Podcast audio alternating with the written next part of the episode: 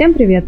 Меня зовут Даша Краснова, и это подкаст «Активное согласие», где мы говорим о сексе открыто, честно и без пошлости, ну если только чуть-чуть. Сегодня у нас тема, которая, по моему личному ощущению, является одной из самых возбуждающих у слушателей интерес. Вот есть секс в отношениях, а потом раз, и он куда-то исчезает, и ты просыпаешься утром, а твой партнер уже не тот, кем был прежде, а обычный такой человек. Искорка потухает, напряжение спадает. А что делать-то? О причинах и последствиях расскажет сексолог-психолог Елена Третьякова. Прошу любить и жаловать.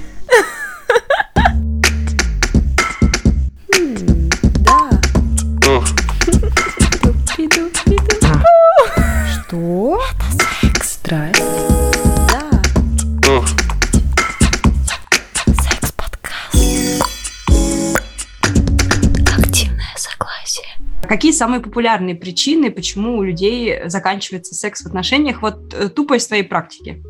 Угу. Это интересно, потому что э, ко мне приходят сейчас в основном по теме сексологии достаточно молодые люди, угу.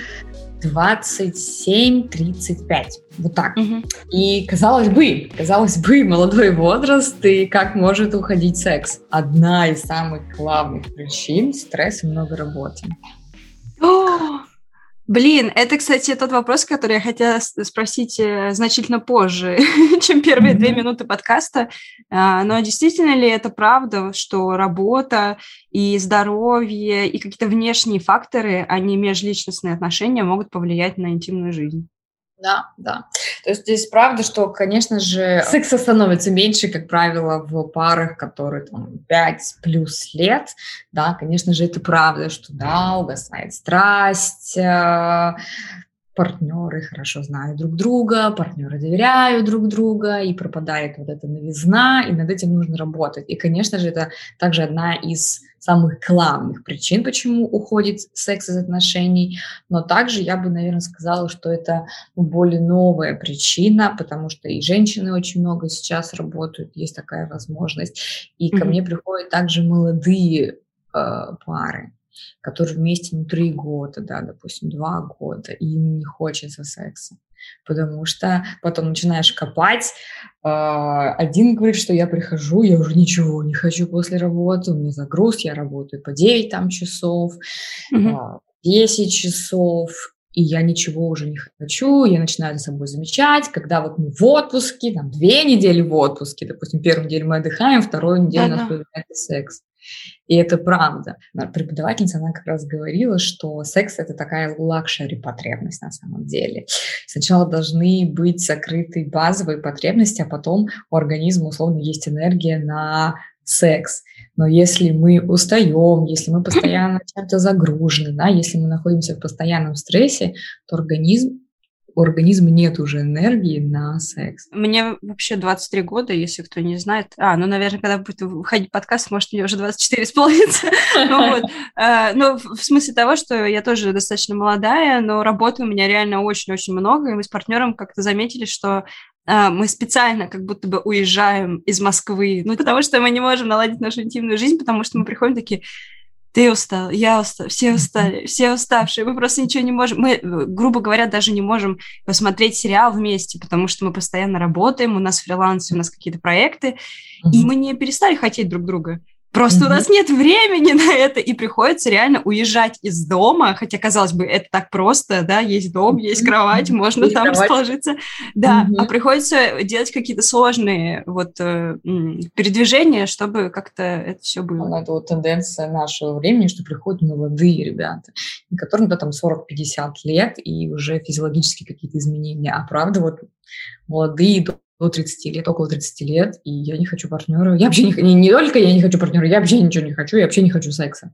Кстати, а знаешь, я еще, ну, понятно, что, возможно, молодые приходят, потому что у них больше информации на эту тему, ну, все-таки секс-просвет, все дела, это стало более популярно, но я еще слышала вообще такую идею от каких-то социологов, ну, глобальную, что mm-hmm. новое поколение, вот, миллениалы и все, кто mm-hmm. дальше идут, mm-hmm. центениалы, я даже знаю, как это называется, а, что у них в целом меньше секса, потому что mm-hmm. для них секс как будто бы не такой а, приоритет, что ли, по жизни, И, кстати, вот если ты знаешь что-то на эту тему, расскажи, потому что мне даже одна моя э, на работе коллега старшая говорила, она смотрела на меня, так взяла меня за плечико, знаете, и с таким э, вздохом грустным сказала, Дашка, ну что ж ты так много работаешь? Я в твоем возрасте из койки не вылезала. По сравнению с моими подругами я достаточно активно живу, а по сравнению с моей старшей коллегой я, оказывается, вообще жизни не видела. Да, да, да. И э, тоже, насколько я вот читала, одна из причин, что более спокойно относятся к сексуальным контактам, в том числе это секс-просвет, в том числе, что эта тема не такая табуированная. Mm-hmm. Поэтому, поскольку она не такая табуированная, она не настолько интересна. Ну да, ну секс.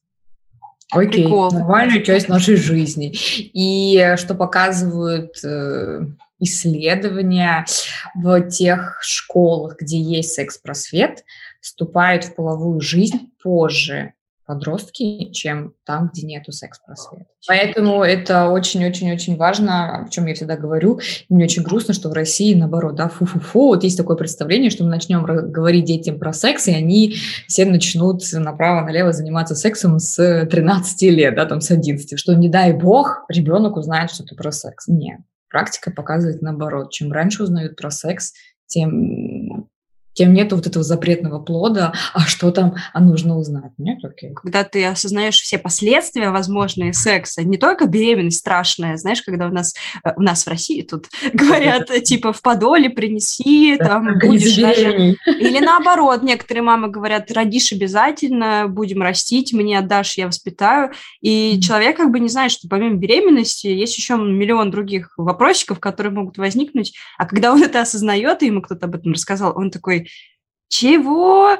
То есть mm-hmm. надо идти в аптеку, надо будет сходить еще к врачу, надо купить презервативы, это стыдно. И, конечно, если человек осознает ответственность за секс, а не просто типа изучает, потому что он ничего не знает, то, конечно, mm-hmm. вероятность поменьше, что он рано это начнет делать. Запугиванием беременности. Ага.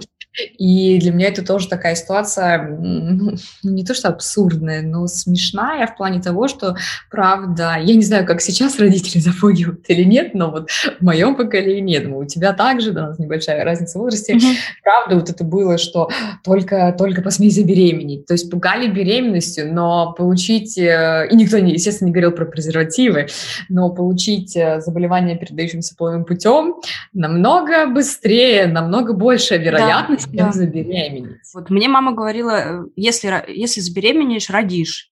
А mm-hmm. я уже знала про аборты, и я знала, что беременность, ну, извините, пожалуйста, 9 месяцев жизни как минимум, а потом еще год как минимум надо с этим что-то делать. Ну, условно, если девочка беременеет рано, то она на 2 года как минимум вылетает из жизни. Я себе, я, я никогда не хотела э, честно замуж, я никогда не хотела быть э, ну, там, ра- рано молодой мамой, вот у меня не было таких всегда идей, я, наоборот, хотела как-то учиться, карьеру, и mm-hmm. слова моей мамы про то, что э, забеременеешь, родишь, они были для меня ужасом, потому что я хотела услышать, забеременеешь, мы что-то с этим сделаем, там есть варианты, есть таблетки, есть... То есть я сама это узнавала, эту информацию. И для меня беременность очень долгие годы, капец я ее как боялась. То есть у меня капец какая была тревога. Я прям, чуть ли у меня не панические атаки на эту тему были. И, конечно, хочется сказать, что это вообще не лучший способ поговорить с ребенком. Но мы вообще отъехали от темы. Да, про стресс, да, какие причины ты спросила? Разумеется, да. это стресс, разумеется, это много работы, а, разумеется, это потому, что не уделяется внимания вообще сфере секса. Mm-hmm. Потому что считается, что, ну, наладились отношения, ну и ладненько, все, он поставил такой чек, пошел дальше, что у меня там работа, что-то еще, куда я буду уделять время. И я всегда говорю о том, что сработает, допустим, да, с той же работой, опять-таки мы такой живем век карьеристов, mm-hmm. что работе мы всегда уделяем время. Хочется, не хочется, я пошел, начинаю что-то учить, да, новое а сфере отношений, сферы секса, ну ладно, она вроде как уже работает, она и работает. Я не буду уделять этому время, э, внимание свое, потому в надежде того, что все оно само вот так и будет всегда происходить. И в итоге через там 5-7 лет партнеры понимают, что у них там секса нету, либо секс условно по расписанию, потому что надо, супружеский долг, и вообще как нам не очень интересно.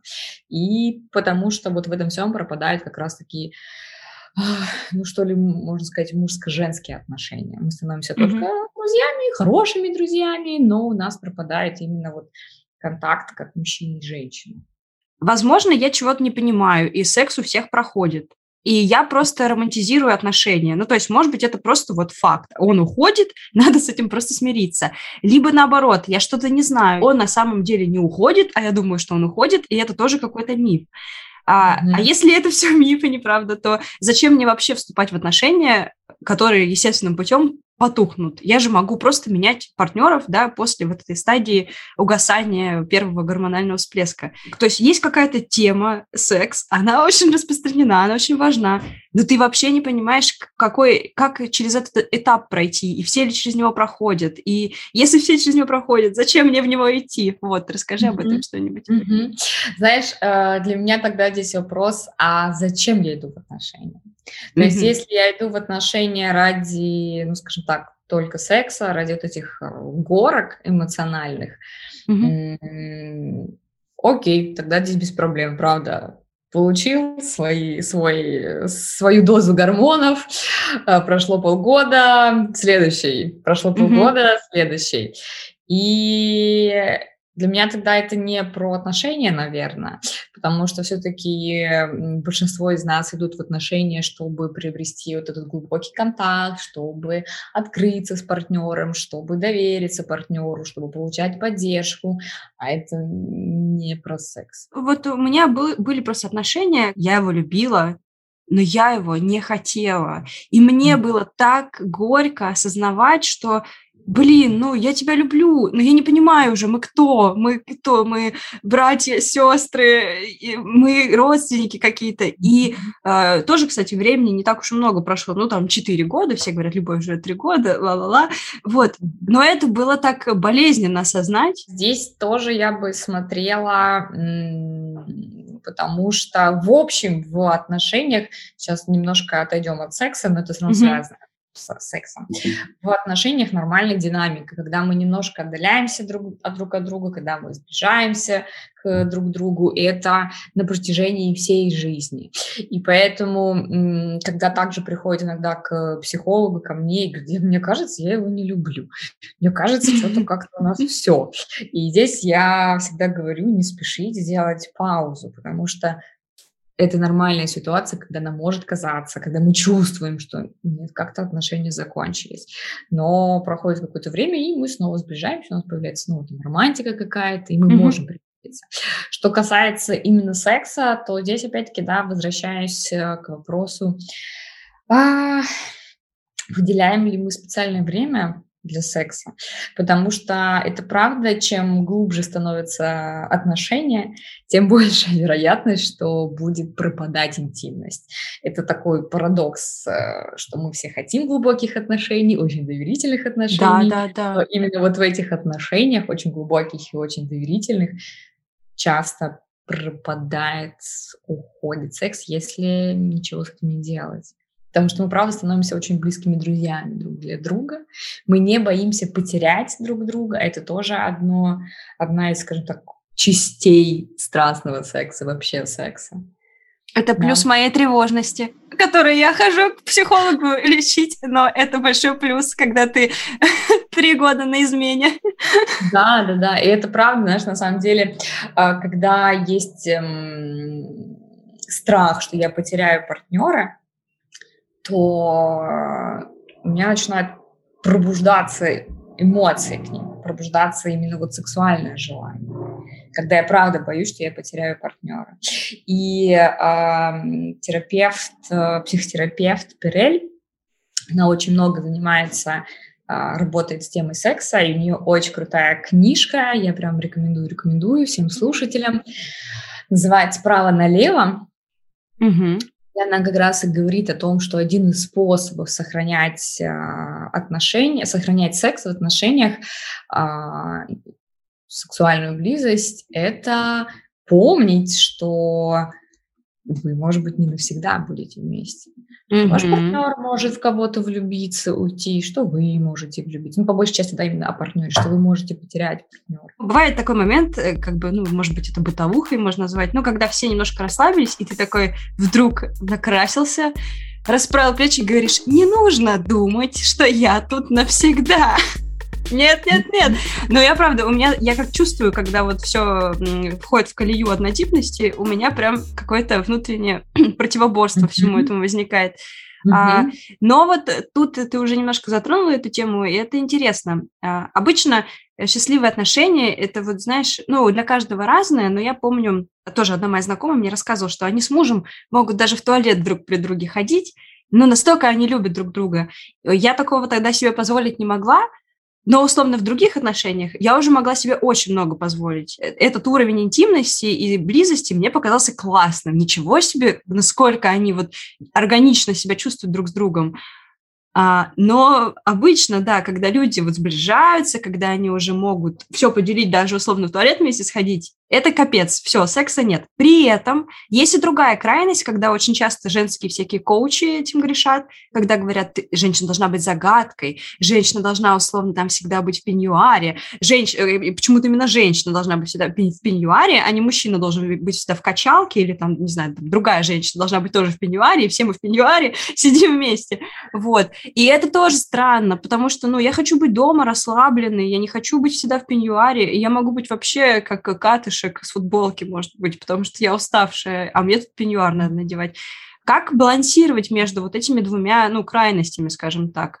лучше, чтобы сохранялась у вас какая-то интимность. Но это не про вот эту какую-то загадку-загадку, а про mm-hmm. какие-то вот границы, что да, вот здесь мы уже, у нас все-таки есть что-то только свое. Я там, не хожу в туалет, не раскидываю везде прокладки, что mm-hmm. сохраняется вот эта такая интимность. Но при этом, конечно же, есть люди, которым окей, да, которых, допустим, бешеная бешеная половая конституция сильная, да, да им окей mm-hmm. вообще. Там, с чем, что там, на мешок на ней одет, мне все равно, да. Mm-hmm. В любом случае ты меня возбуждаешь. Но если брать средние по больнице, это то, что я рекомендую в том числе и своим клиентам убирать вот эти вещи. Не раскидывать прокладки, не ходить в туалет друг с другом, перед друг другом. Э, мы сейчас много говорили про внешний вид, да, и mm-hmm. про границы, и еще ты сказал про прокладки, и у меня сразу же был немножко протест, потому что очень часто менструация табуирована,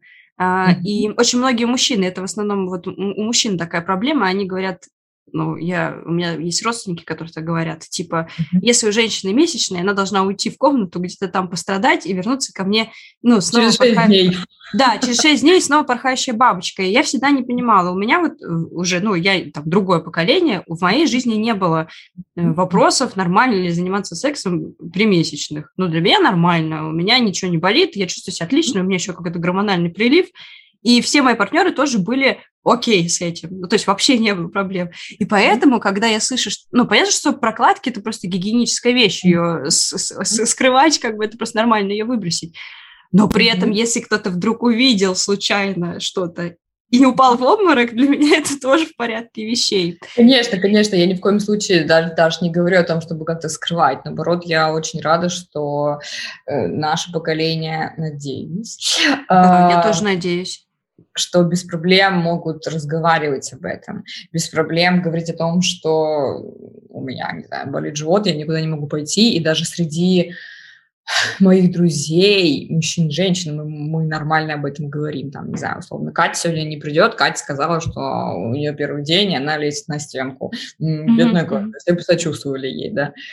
Я говорю именно момент, и то, что кто-то увидел, знаю, партнер увидит прокладки, конечно же, в этом mm-hmm это нормально. Нормально попросить партнера пойти и купить прокладки, да? Да, а, да, Я да. говорю именно, конечно же, про то, что не нужно использованные прокладки где-то оставлять вот этот момент. То же самое, именно такой гигиена, то же самое не нужно, не знаю, оставлять ушные палочки везде использованные. Вот наряду вот с этим. Ну тогда уж давай, давай уж скажем тогда, что и носки можно убирать в одно местечко, а не разбрасывать их. Это такой популярный миф, но это существует тоже. Ну то есть а, я почему, я вот э, замечаю в подкастах, пока я записываю разные серии, mm-hmm. что мы почему-то много говорим вот именно с женской стороны. Ну то есть мужчины тоже очень много всего делают такого мерзкого. Это мужчины могут ковыряться в носу и пукать. Извините, пожалуйста, но это правда. И это вообще не секси. Уходите куда-нибудь. Да, я также рекомендую не терять, э, ну, скажем, так не терять женщину, когда вы в отношениях, потому что вначале стараются оба, как правило, а потом mm-hmm. ну, растянутые колешки, mm-hmm. какие-то, не знаю, кофты с пятнами. Ну ладно, ну мне же комфортно, мне дома. И, конечно же, это работает в обе стороны. Навряд ли женщину тоже будет привлекать партнер, опять-таки, с чем ко мне и приходят, если он не следит за гигиеной, если те же растянутые футболки. Конечно же, это работает в обе стороны. Но при этом, о чем я говорю, смотрите на себя в зеркало, находите себя, то, mm-hmm. как вы одеваетесь дома в том числе. Да, кстати, это я... то, что как раз не терять вот эти женско-мужские отношения, где я слежу за собой, в том числе и дома. Я не говорю напрягаться и помню какие-то безумные истории мне рассказывала девочка, коллега, когда еще в Москве работала, э, когда еще училась в университете, она рассказывала, что она просыпается, ну, даже в фильмах каких-то были такие ситуации, когда женщина просыпается раньше мужа.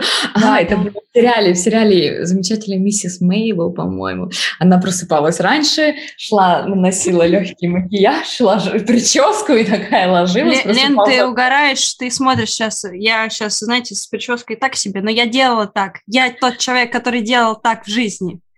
Вот и все, вот и все. И это было отвратительно, потому что я люблю спать. Я, это мое любимое дело в жизни. А я просыпалась раньше, потому что я, мне казалось, что это стыдно быть не накрашенной. Жесть вообще, какая я была ужасная. ну, в смысле, какая я была юная и... Ой, ой, аж прям жалко себя. а, давайте уйдем из этого вопроса в следующий, пожалуйста. А, так, следующий вопрос у нас какой? Вот мне понравился момент, когда ты говорил, что если человек подумал, что отношения зашли в тупик, надо его сразу же не бросать. А, и мне вот интересно вот эту тему разобрать, что да, допустим, я что-то понимаю, что там пыл, газ, что-то все не то. А, Насколько долго мне его надо не бросать? Какие шаги я должна предпринять? Э, что делать-то? Как обычно люди, когда им грустно дома, они уже начинают поглядывать вне дома, Mm-hmm. Вот, и мне уже хочется познакомиться с кем-то, что делать, как себя остановить. Mm-hmm. Здесь классно посидеть и поковыряться в себе, а почему именно я не хочу партнера. Э, это, конечно, классно поговориться с собой, классно, если дойти до терапевта все-таки, чтобы был взгляд со стороны и подходящие наводящие вопросы задавались, которые могут понять, помочь понять. Потому что причин может быть, ну, правда, очень много. Просто начиная с того, что, ладно, я просто разлюбил человека, и такое бывает, и тогда ну, все и продолжает тем, что это может быть комплекс рыцаря и развратника, Мадонны блудницы. То есть, когда я партнера, мой партнер, он просто такой замечательный, все для меня, я в нем ни в коем случае не сомневаюсь, я могу на него, на него положиться. Это просто мой партнер самый замечательный. И поэтому я его не хочу. А хочу какого-то дрянную девчонку, дрянового мальчишку. Особенно если... Садовника. Появляется... А? Садов... Садовник, обычно в сериалах садовник. Да-да-да. Здесь задача сексолога соединить два образа, чтобы снова захотеть партнера, чтобы увидеть в партнере не только вот такого хорошего человека, отца моих детей, но и мужчину, потому что из этой роли пропа... из этого образа пропала, пропала роль любовника, пропала роль мужчины. Я вижу партнера только как отца, либо только как э, мать. То есть это одна причина может быть. А, может быть причина, что у нас в отношениях есть обиды. И это то, что не всегда осознается. И, в общем, часто, да, когда приходят к, ко мне, когда приходят к специалисту, у нас пропал секс, давайте что-нибудь делать. И очень часто сначала мы разбираем именно психологические аспекты. Мы не разговариваем, у нас только одна рутина, у меня есть какие-то обиды накопленные за 10 лет наших отношений. И поэтому я не хочу ложиться в постель с партнером. Я могу тоже этого не осознавать, но когда вот раскат, разматывается вот этот клубок, особенно это вот на парных э, сессиях видно, начинают говорить, а вот помнишь, ты тогда сказал, а я вот на самом деле себя вот так чувствую. И когда все эти проблемы не разрешаются, высвобождается тревожность, и появляется секс в паре. А нужно ли как-то а нужно ли как-то проводить профилактику остывания секса до того, пока он еще не остыл? Ну вот, это же интересно, никто же никогда не может отследить этот момент, когда мы еще спим, и мы mm-hmm. уже не спим. А если изначально стараться, чтобы вошло в привычку, что я обязательно уделяю отношения, время отношения. А, следить за собой, что нету такого, как только, скажем, да, вот такой маячок, как только я начинаю подзабивать. А, ладно, я устала, а, ладно, завтра, а, ладно, послезавтра все, да, то есть я начинаю уходить из этой сферы, для меня эта сфера становится не так важна, не так приоритетна, и вот здесь вот так, стоп, нет, надо что-то нам придумать, надо нам куда-нибудь сходить, как вот профилактику. И вообще, как профилактика, конечно же, я рекомендую заниматься э, раньше, э, чем началась уже, скажем так, там сама болезнь. Лучше ее предотвратить. Поэтому изначально в отношениях договариваться. Окей, давай и так, что там, не знаю, по средам мы ходим на свидание, условно, да. Либо mm-hmm. раз в месяц мы что-нибудь классное заказываем, не знаю, ходим в отель, куда-то выезжаем за город, покупаем игрушки, чтобы это уже было просто обычным в отношениях, чтобы это не так, что там прошло 4 там, года, 3 года, что-то у нас плохо, все, давай придумывать сейчас, а уже в начале отношений уделять этому времени. Можно ли не хотеть человека физически, но продолжать быть вместе? Обычно да. Э, этот вопрос возникает, вот есть такие пары, да, у них уже секса нет, но они почему-то рядом, непонятно, они счастливы или несчастливы, mm-hmm. что это вообще такое, нормально ли это, это адекватно? Да, то есть, да, здесь я еще расскажу, что нормально все то, что нормально для вашей пары и в рамках закона. Вот, поэтому если для вас окей, без секса, вам комфортно, вам комфортно, значит окей, значит хорошо. И если для партнеров условно глубина отношений им важнее, чем секс, угу. они перестали им заниматься и больше не хотят им заниматься, значит это нормально. Они выбирают, выбирают быть друг с другом, потому что как партнер, как партнеры нам нравится быть вместе. А, тоже была ситуация, мои коллеги, она рассказывала в ее практике, когда муж и жена достаточно долго они уже вместе были, они пришли, говорят, все, секса нету, но мы не хотим расставаться, потому что нам классно вместе, мы не хотим расставаться.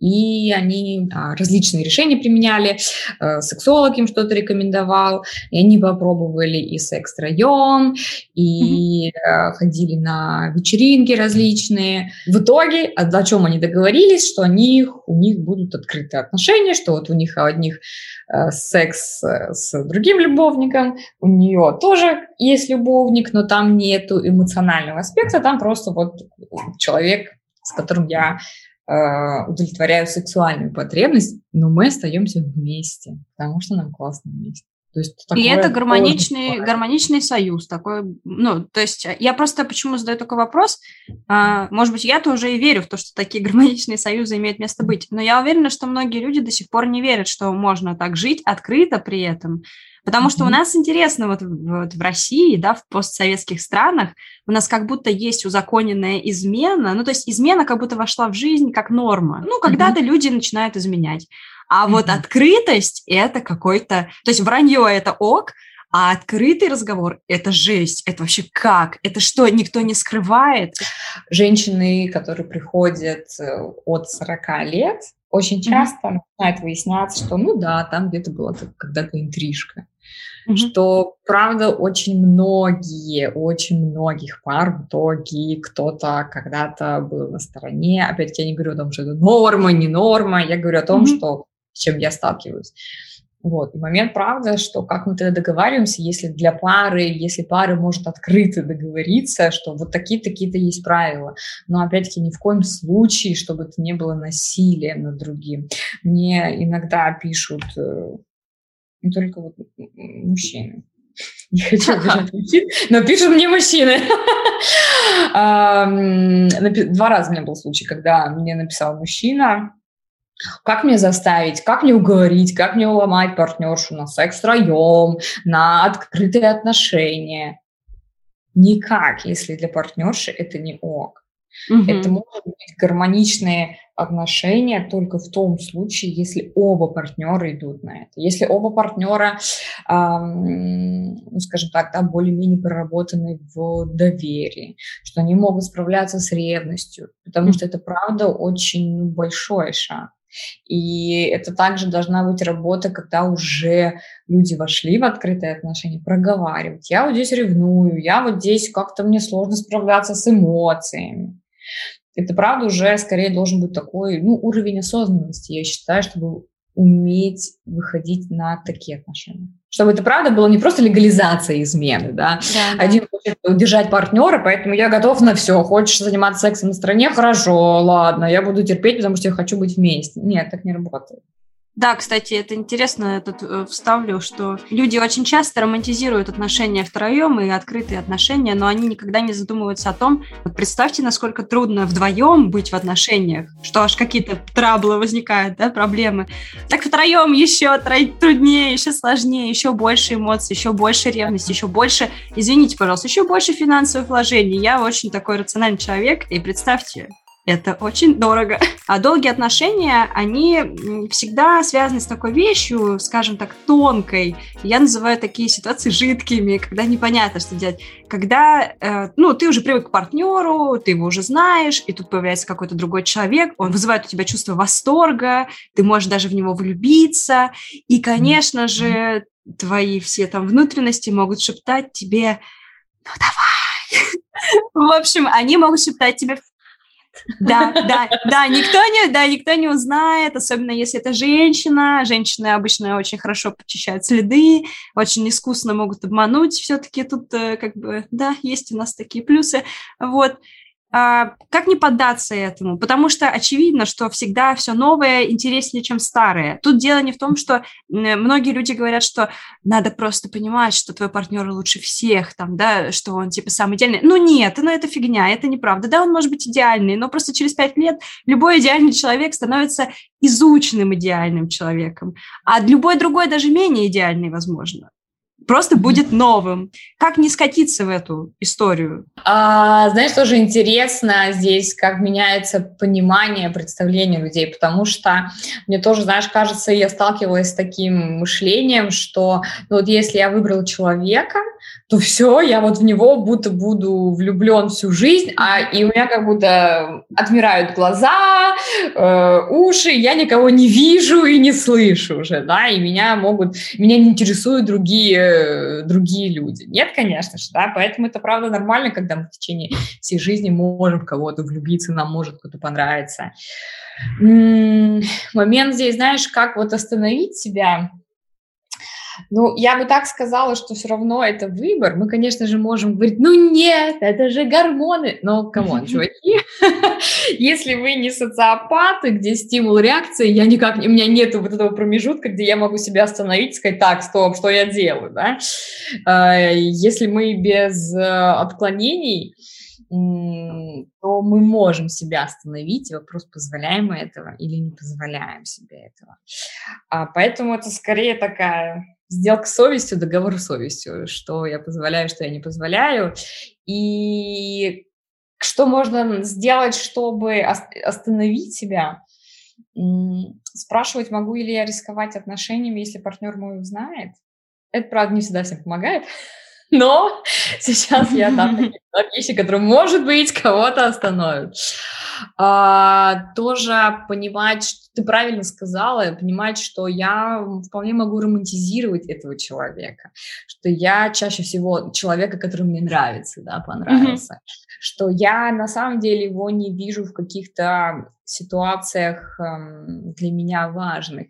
И вот здесь, да, почему иногда говорят, опять-таки, я не хочу, чтобы слышалось, как будто я пропагандирую измену, но в тех случаях, да, когда говорят, что вот левак укрепляет брак, mm-hmm. это правда такое бывает, потому что идет такая романтизация партнера, партнера нового, ой, он такой классный, он такой классный, потом случается какая-то ситуация, и человек понимает, о господи, да мой партнер, он просто самый лучший, и я уже перестала просто его ценить, и это приносит новый виток в отношениях, потому что старый партнер начинает, ну, что ли, снова раскрываться, снова цениться еще больше.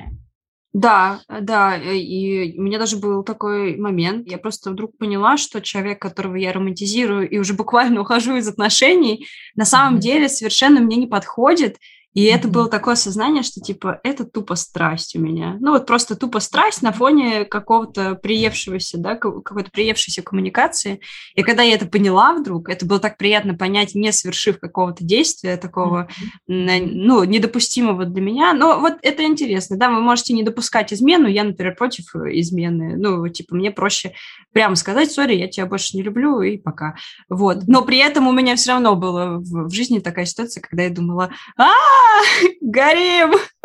Вот, а потом вдруг понимаешь, что этот человек, которому горишь, он какой-то бес, ну, бесполезный, не знаю, как сказать, для чего-то серьезного. Это было интересно, да.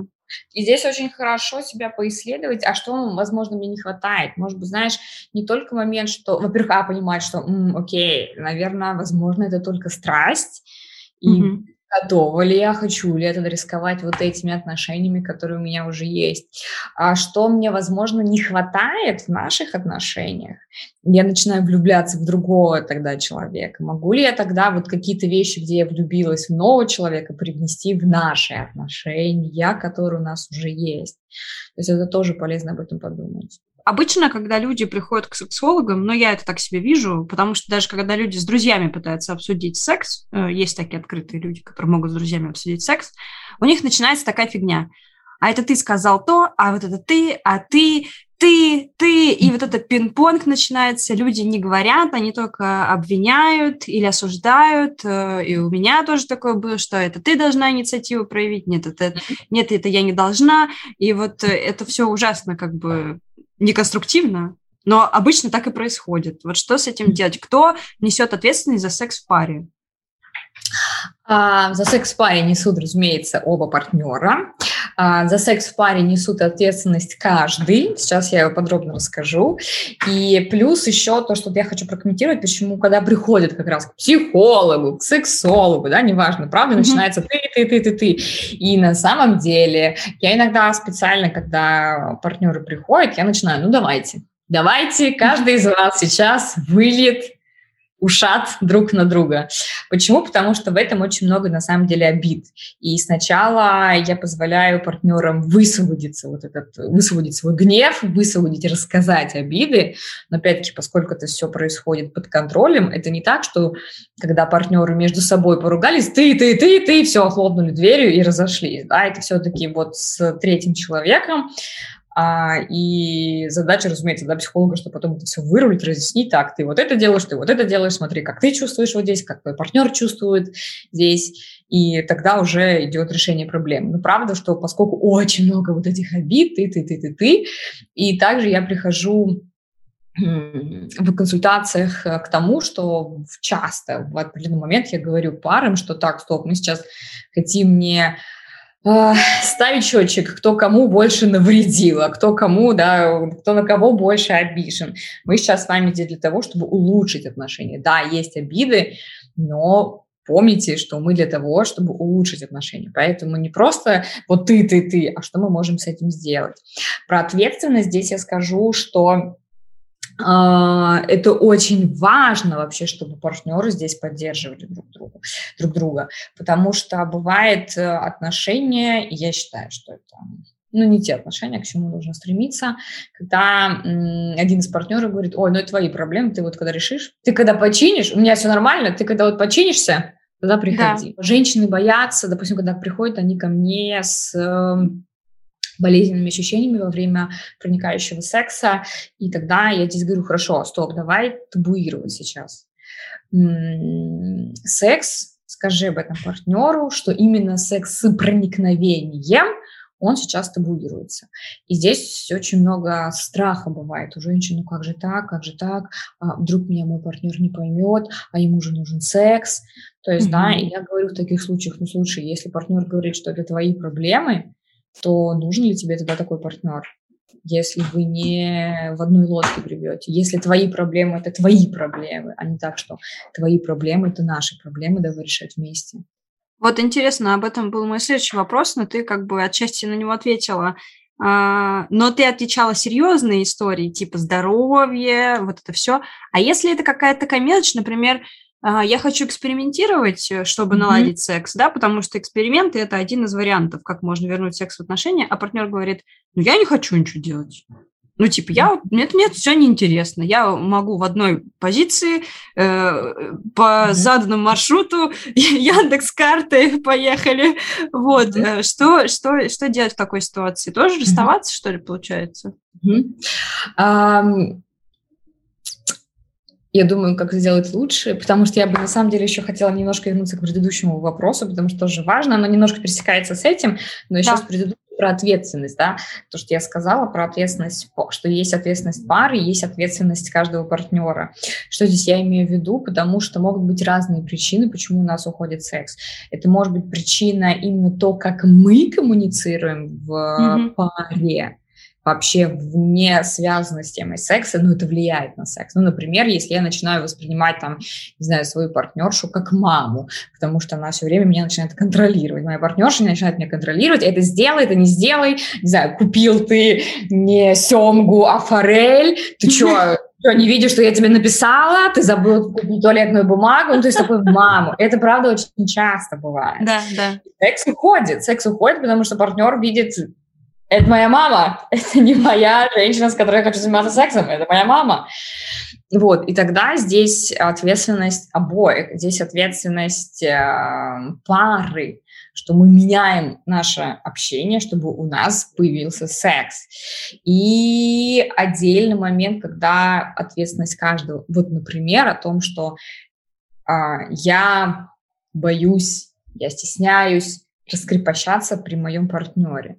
Но это тогда проблема, и это не из-за того, что партнер как-то реагирует, а это я сам себе не разрешаю по каким-то причинам раскрываться, говорить о своих фантазиях рядом с партнером. И тогда это уже моя ответственность взять, взять ответственность за себя, за свою сексуальность и с этим работать. Работать над раскрепощением, работать над этими страхами, да, в паре, в отношениях с партнером. Но это моя ответственность. Вот. А возвращаясь, да, вот как раз к вопросу, а что если один говорит, ок, мне так нормально, ну, okay. короче, он, он просто для себя определил свою зону ответственности, что я делать ничего не хочу, и тут вопрос, насколько вы готовы с этим да, да, быть. Да. Тут как бы все просто логично, твой ответ вырисовывается. Да. А, вот дальше интересная, прям сложная, ну, для меня лично тема, потому что мне, я отвечаю за человека, который делится своим опытом в этом подкасте. Uh-huh, мне uh-huh. предстоят э, некоторые манипуляции э, медицинские, которые, э, ну, буквально вводят меня в состояние супер панического страха. И вот, э, во-первых, здоровье в целом влияет на либидо, это у всех так, это гормоны, и не только гормоны, uh-huh. вот. Uh, и вот очень часто секс уходит из отношений по причине медицинских показаний, и вот когда ты еще что-то делаешь с собой такое неприятное, а, потом вернуться в эту историю очень трудно. Ну, то есть ты думаешь, например, капец, я пережила, там, не знаю, роды меня зашивали, и мне сейчас еще надо вот там, вот, вот туда же, вот это все, это очень трудно. А, как э, выйти из этого страха, как вернуться в колею полноценной половой активности? А, ну, во-первых, конечно же, не пушить себя, если эмоционально, психологически я не готов к сексу. Угу. Вот, и в этом заручиться поддержкой партнера, опять-таки, да, вот эти, если есть страхи, как же так, а партнеру нужно заручиться здесь, открыто сказать, что да, я переживаю, да, я переживаю, что у нас нет секса, и мне хотелось бы, мне хочется твоей поддержки, понимания здесь. Mm-hmm. Тем самым вы также снимаете тревогу. И а, начинать прислушиваться к себе, а на что я сейчас готова, на что я сейчас не готова. Может быть, я готова на секс без проникновения, например. Может mm-hmm. быть, я готова просто, не знаю, на прелюдию и не продолжать с проникновением. Вообще мы можем просто полоскать друг друга и закончить. И прислушиваться вот постепенно, шаг за шагом, когда я буду готова к этому, чуть идти дальше. Я-то со своей головой разбираюсь, потому что у меня есть психолог еще. Помимо секс-подкаста, у меня еще есть психолог. И я могу обсудить с ним свои страхи. Но есть люди, у которых нет психолога или нет ресурса, они могут послушать, и они будут знать, что, допустим, да, я не могу с тобой заняться сексом, ну, условно, полноценным, в кавычках, потому что для многих проникающий секс – это полноценный секс, но я могу там, я могу предложить тебе что-то другое, а я могу тебе не предложить что-то другое, потому что, ну, там, я устала, у меня нет ресурса. Сама задаю вопросы, сама на них отвечаю. Интересно, как не стать мамой для своего партнера, а, и как не стать дочерью для своего партнера, такое тоже может быть. Угу. А, вопрос все осознанности, ловить себя за руку, хватать себя за руку, смотреть, как я веду себя со стороны, не включаю ли я маму. Очень классно почитать здесь Эрика Берна, про внутреннего ребенка, внутреннего mm-hmm. родителя, внутреннего взрослого. Не включаю ли я вот такого родителя, который начинаю обращаться и воспринимать своего партнера как партнершу, как какую-то недоразвитую, как какого-то недоразвитого, которому, если не дал инструкцию, то он ничего не может сделать да, без тебя. Кстати, по поводу не включать родителей, очень классно иногда говорить себе, что когда вы встретились с партнером, он как бы был э, дееспособный человек, вообще-то да. сам мог э, жить, да, и еще как-то как вас завоевал. Вас прожил, да. да, и как-то еще заинтересовал вас. А почему-то, когда люди сливаются в отношения, они сразу же прекращают быть дееспособными. Э, к слову, про внутреннего ребенка родителя почитать совет советую и я тоже, потому что когда я читала, я просто офигела, как часто я беру э, на себя ответственность за двоих, и когда mm-hmm. я ее скинула, это было mm-hmm. просто идеально. Я, ну, я просто почувствовала облегчение вот в душе, в голове. Это классно. Да, то есть здесь, правда, вот то, что сказала, не получается ли так, что я беру ответственность за себя и за партнера почему-то. А, это если говорить про роль мамы, да, вообще mm-hmm. как я себя чувствую в отношениях, отслеживать я чувствую себя взрослой, я чувствую, или я чувствую все время каким-то вот родителем, родителем, родителем. А если говорить именно, когда женщина стала матерью, когда родила ребенка, то помнить, что, конечно же, первый год, разумеется, там вот с ребенком такое слияние, это понятно, да, дело, mm-hmm. почему так происходит, но опять-таки, да, не забывать разговаривать об этом с партнером. И отец, говорю, очень многих раздражает, очень много европейских клиентов, э, которые русскоговорящие, но живут, жив, живут э, вне России, вне стран СНГ, когда говорят, что э, муж помогает с ребенком. Очень многих это вымораживает. Что значит помогает? Что если раньше, правда, да, вот это было помогает, ой, он такой хороший, он мне помог. Сейчас, да, мы говорим про то, что разделяет ответственность. И очень важно, правда, чтобы и у мужчины была большая привязанность к ребенку, и чтобы женщина разгружалась, чтобы с самого начала мужчина занимался ребенком.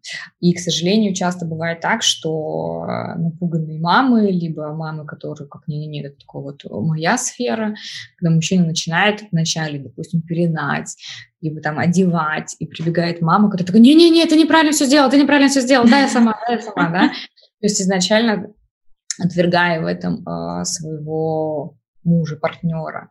Вот этого делать точно не надо делать не надо. Также распределять изначально, стараться а, обязанности, распределять уход за ребенком, чтобы папа где-то помогал. Мужчины также здесь понимают, зная на себе, как это тяжело. И у женщины в том числе уходит, потому что у некоторых женщин бывает, блин, я не работаю, я не зарабатываю, я вот только сижу с ребенком, я какая-то иждивенка и нахлебница, да. И часто бывает такое, что и партнеры, ну, это в достаточно абьюзивных отношениях, партнеры mm-hmm. начинают видеть о том, что, ой, ну ладно, что с ребенком сидеть. Но при этом очень многие говорят, это правда, что с ребенком сидеть легче, чем выходить на работу, чем mm-hmm. работать. Да, я имею в виду. И те папы, которые также занимаются с ребенком, понимают, что это правда большой труд. И поэтому у них, мне кажется, даже в мыслях не будет обвинять женщину. И в этом также есть момент, что и женщина успевает ну, хотя бы чуть-чуть расслабляться, когда мужчина занят ребенком, когда у нее есть время на себя. И если, да, вот мы говорим, как не потерять эту роль, тем не менее помнить, что в первую очередь вы друг для друга партнеры. Угу. И если, да, опять-таки, в первый год это может быть, конечно же, сложнее, но тем не менее, да, там, когда уже ребенку чуть больше, няни, бабушки, дедушки, друзья. Я не верю, что нет возможности вообще никак кого-то позвать посидеть с ребенком, пока вот вы вдвоем. У меня подруга, здесь у них э, двое детей с ее мужем, и я помню, что ну, постоянно, всегда, вот как они, э, как только-только стал, я не знаю, мне кажется, с полугода, может быть, даже меньше, ребенок все спит, они приглашали вечером посидеть, пока вот дети спят, ребят, посидите кто-нибудь, мы сходим вечером вот в ближайший ресторан. То есть mm-hmm. вот это сохранить между собой партнером, а не ждать, когда ребенку исполнится 18, ребенку исполнится там 5, 4, и только тогда уделять друг другу время. Помнить, что в первую очередь вы э, мужчина, женщина, а потом уже папа, мама. Ну, тут, кстати, я недавно смотрела интервью с Лобковским. Я знаю, что он спорный психолог, э, но просто я mm-hmm. люблю смотреть интервью, потому что я журналист. Вот. Mm-hmm. И журналистка, даже вот так. И он сказал классную фразу, которая мне очень сильно отозвалась, что вы сами познакомились со своим ребенком не так уж и давно, но чему-то же обучились, типа, дайте обучиться своему мужу там или отцу ребенка, потому что mm-hmm. э, у меня вот младшая сестра была маленькая, и мама мне очень лихо ее всучила в ручки и сказала, вот, давай давай, этот человек теперь живет с нами, и ты очень быстро обучаешься всем этим вопросикам. И, кстати, это остается навык такой, прям надолго с тобой. Я до сих пор детей не боюсь, и это прикольно. Можно посидеть с детьми друзей. Интересная тема насчет планирования секса, и э, вокруг нее есть много шуток. Во-первых, все ржут на теме, кто планирует секс, типа, фу, они планируют секс. А другие люди говорят, блин, ну они хоть и планируют, но он хотя бы у них есть. Да, да, вот. Да. вот. И я хотела спросить, нормально ли планировать секс, э, или это фигня и отстой, и все должно происходить, ну, как бы вот э, естественным образом. Естественным да. образом. А, это правда, что, знаешь, мне кажется, те люди, которые смеются, что, ой, фу, они э, планируют секс, а в итоге у этих людей секса самого-то нету. А те, которые планируют, у них есть секс. И да, это, знаешь, такое романтизиру... романтизация отношений. Мне видится, что это тоже из фильмов, где во всех фильмах показывается либо какая-то драма, какие-нибудь там треугольники Картмана, что это да. нездоровые отношения. Во всех фильмах нездоровые отношения, во всех нездоровых отношениях, как правило, есть секс. В абьюзивных отношениях очень часто очень яркий секс. Днем он ее бьет, а ночью у них просто потрясающий секс. Это правда, это так. И то, что показывают фильмах, что секс должен само собой сам с собой случаться. И никто не показывает в фильмах, ну, они живут вместе 10 лет, и как у них там происходит, да, отношения. А, либо показывают, что секса там как раз вот и нет вообще, да. Поэтому, конечно же, это нормально планировать секс. С учетом того, что мы понимаем, что это правда романтика уходит. И это, в общем, я возвращаюсь к тому, чтобы уделять дополнительно те сфере секса время, место, пространство, в том числе планирование секса. Пусть это будет не то, что окей, все, пятница, мы займемся сексом, да, но и такое тоже возможно. Давай закажем отель, будет прикольно, займемся сексом. Но, конечно же, это не должно быть такой обязаловкой. Часто еще это бывает как раз у молодых, эм, молодых родителей, когда, ладно, все, давай, сняли отель, сняли отель, пришли, просто поели пиццу и отрубились, ну, просто потому что не устали, да. И, конечно же, не должно быть такого, что теперь э, мы чувствуем обязаловку за собой. Ну, мы же сняли отель, нам нужно заняться сексом. Кстати, это часто. Это, это частая история, когда люди делают какие-то ну, сверхшаги и чувствуют себя потом виноватыми за то, что они на секс не способны по каким-то причинам. Mm-hmm. Снимать, конечно же, эту тревожность. То есть я бы сказала, планировать пространство и время для секса, чтобы мы уделяли друг другу время, чтобы у нас было так, что после работы мы с тобой, только с тобой вдвоем встречаемся, опять-таки, отель, не отель, неважно, хоть дома. Мы не разговариваем о детях, мы не разговариваем о работе, мы разговариваем друг о друге. Возможно, у нас будет секс. Опять-таки, да, может быть, мы, наоборот, захотим что-нибудь поэкспериментировать, давай вот в пятницу освободим. Поэтому mm-hmm. это нормально. Это нормально, mm-hmm. и правильно, я бы так сказала. Да, как понять, что не хватает, как понять, э, куда надо двигаться, потому что иногда ты понимаешь, что что-то не так, но ты даже не можешь это объяснить партнеру. И ждешь, mm-hmm. пока он догадается, а он, конечно же, не догадывается, и потом ты думаешь, ну, раз что-то там как-то не очень весело, то и зачем это надо, и все, и скукоживаешься, и mm-hmm. все заканчивается. А, я бы здесь тогда порекомендовала несколько вещей. Во-первых, а, просто сесть для себя в тишине, настроиться, может быть, посмотреть какие-нибудь до этого картинки, настроить, там, послушать какую-то эротическую музыку и написать для себя идеальный сценарий секса. Угу. Может быть, да, здесь что-то вылезет, как бы, опять-таки, я хотела. Это может быть не обязательно с моим партнером. Все, мы отключаем э, нашу критику, все, полет нас фантазии, как бы я хотела.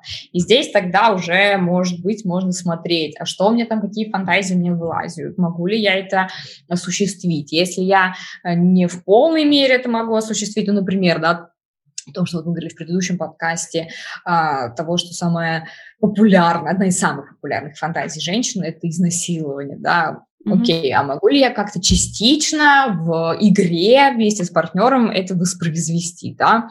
Окей, пошли в те же в отели, я знаю, что в России подушки, подушки, да, пошли как-то осуществили, да, элементы насилия которые вызывают удовлетворение сексуальное. Это первое.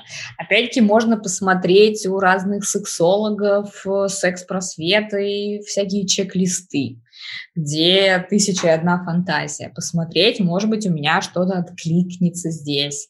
Посмотреть, опять-таки, можно вебинары, которые дают сексологи, что-то, может быть, там откликнется, чтобы была возможность покопаться в себе, понять, а в чем, возможно, причина, что мне хочется, где могут подкинуть идеи.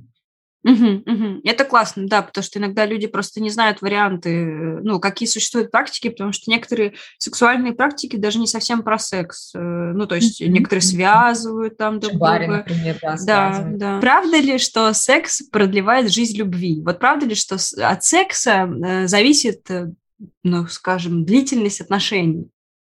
Я бы сказала и да, и нет. Я бы сказала, что отсутствие секса может не всегда, но частая причина, когда, э, наоборот, укорачивается жизнь любви. Но, опять-таки, этому э, есть определенные причины. Когда, правда, те же мужчины говорят, что ты перестал за собой следить. Женщины говорят, ты перестал за собой следить. Mm-hmm. И в этом я вижу то, что тебе на меня наплевать. Не просто потому, что фу, ты мерзкая, а в том числе, что тебе на меня наплевать. Я не интересен тебе больше как партнер. Если раньше там, ты делал вот это, вот это, вот это, то сейчас ты этого не делаешь. Если я раньше там условно говорила, что м-м, прикольно, я хотела бы что-нибудь купить. Мне одна из клиенток недавно рассказывала, я хотела купить я только сказала, М, хочу сгущенки. И на следующий день я получаю сгущенку. Но это не было как «иди сделай». Это просто М, «прикольно, хочу сгущенку». Да? То есть когда я вижу, что партнер вкладывается. И когда этого не происходит, мы можем отдаляться, отдаляться, отдаляться, и там же отдаляется секс. Да, все, мы неинтересны друг другу, мы друг, нам друг на друг на друга наплевать, мы перестаем стараться. Вот здесь, да, вот я сказала, что одна из больших причин, которая в итоге приводит к отсутствию секса, казалось бы, когда партнеры перестают стараться друг для друга. Когда партнеры, ой, ну мне лень, мне лень вот это делать, вот это делать. И в этом мы видим, что партнеру плевать на меня. Партнер не старается для меня, ему не хочется вкладываться.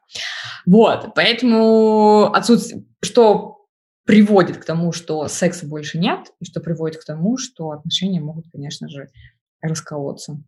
Uh-huh. А продлевает ли секс? М- а, мне видится, что Опять-таки, да, это не всегда, потому что бывает такое, что ну, я, я просто разлюбила человека. Но при этом мне видится, что если хороший секс в отношениях, то это правда, ведь очень много глубины может быть в этом, где мы раскрываемся с партнером, где мы, э, правда, находимся в таком очень глубоком контакте, где мы поддерживаем близость нашу, да, если мы уделяем этому времени. Мы поехали отдыхать и подумали, о, прикольно, давай поедем где-нибудь остановимся, займемся сексом. Да, давай, у нас общих воспоминаний, не знаю, у нас секс, секс под водопадом, секс на вулкане, секс на море, где угодно, да, и мы планируем. И потом такие, м-м, прикольно. И это же те же моменты, когда мы также обсуждаем эту тему секса. Она снова нас сближает, она подогревает нас. И если я понимаю, что классно, мне вот с этим партнером я могу воплощать все свои фантазии, он меня в этом поддерживает, то, конечно же, это будет продлевать нашу любовь. Ну что ж, друзья, очень грустно, когда секс уходит из жизни, и я надеюсь, что с вами этого не случится. Однако не стоит возводить секс в разряд суперцелей. Если сейчас такой этап в жизни, когда он вам менее интересен, это нормально. Если вас волнует его отсутствие, повод поговорить с партнером. Оставайтесь с нами, а мы будем помогать вам разобраться в себе и повысить качество жизни. А также ставьте лайки, пишите отзывы, рассказывайте о нас друзьям. А мы будем на связи каждый понедельник. Всем пока! Ugh.